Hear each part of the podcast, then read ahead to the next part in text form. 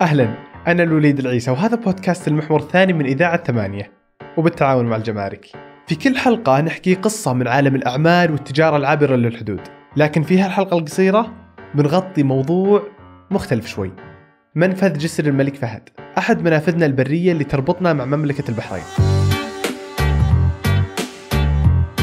في حلقتنا الثانية من هالموسم غطينا قصة مدير منفذ جسر الملك فهد الأستاذ ضيف الله العتيبي. وبحكم طول الحلقة كان في أشياء كثير ما قدرنا نستعرضها. أغلبها تتعلق بالمنفذ نفسه.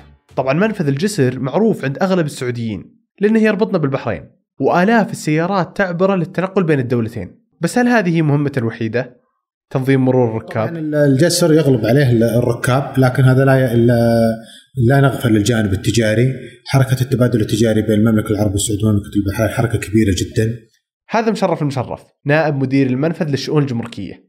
والأستاذ مشرف يتكلم عن الدور التجاري اللي تلعبه البحرين وقليل اللي يعرفونه. هو إن شركات شحن ونقل كثير تحط مراكزها الإقليمية ومستودعاتها الضخمة في البحرين. ولأن الجسر هو المنفذ البري الوحيد مع البحرين ففي كمية ضخمة من البضائع تمر من المنفذ يوميا.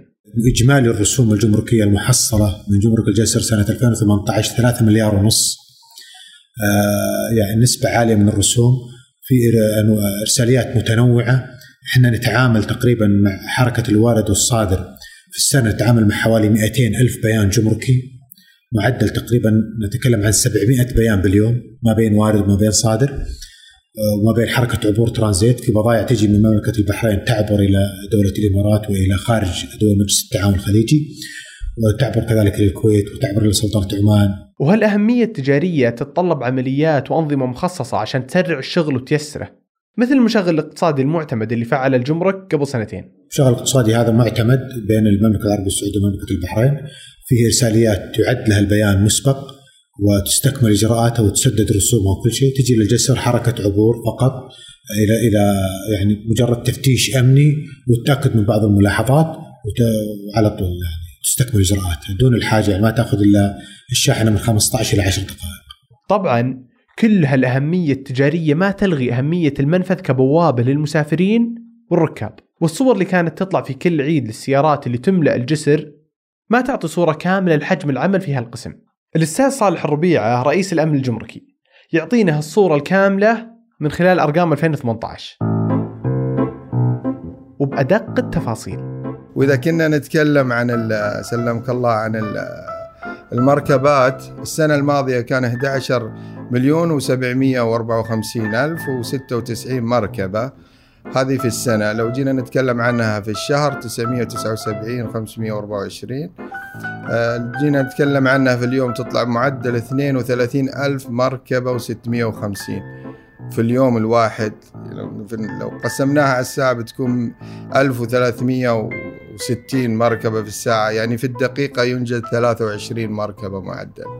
إنهاء إجراءاتها والمتعلقة فيها جمركيا بالمركبة وبالمسافر. ومثل الجانب التجاري عملية تمرير الركاب تتطور بشكل مستمر.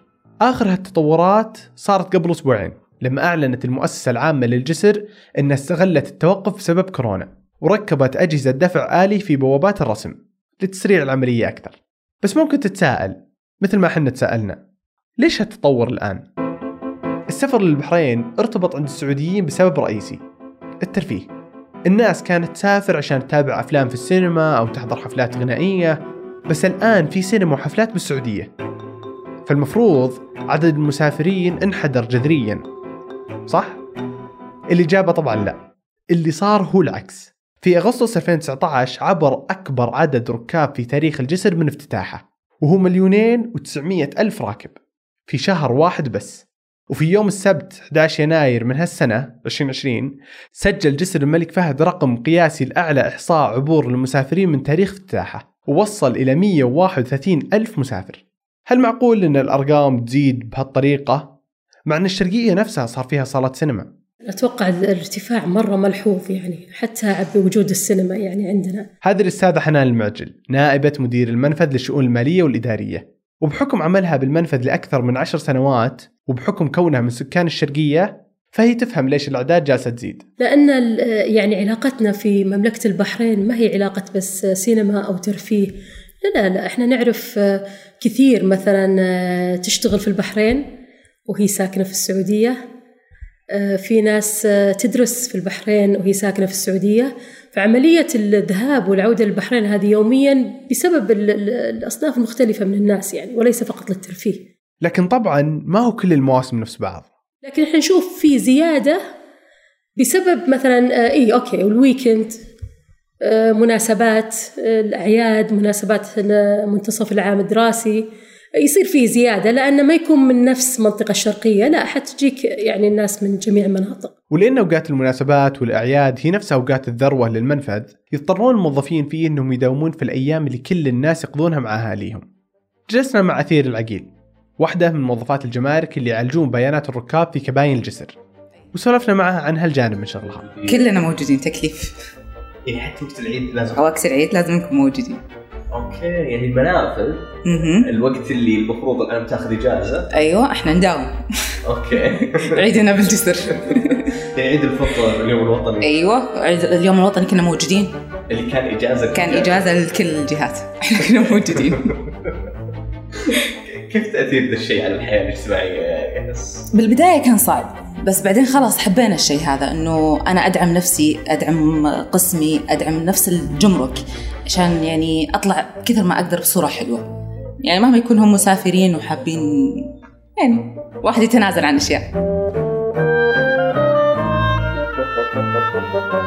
أنتج هذه الحلقة أنا الوليد العيسى مازن العتيبي والعنود شويعر حررها محمد الحسن ورجعها ثمود بن محفوظ وسمر سليمان واشرف عليها عبد الرحمن بن مالح العنود شويعر وعادل بارجة.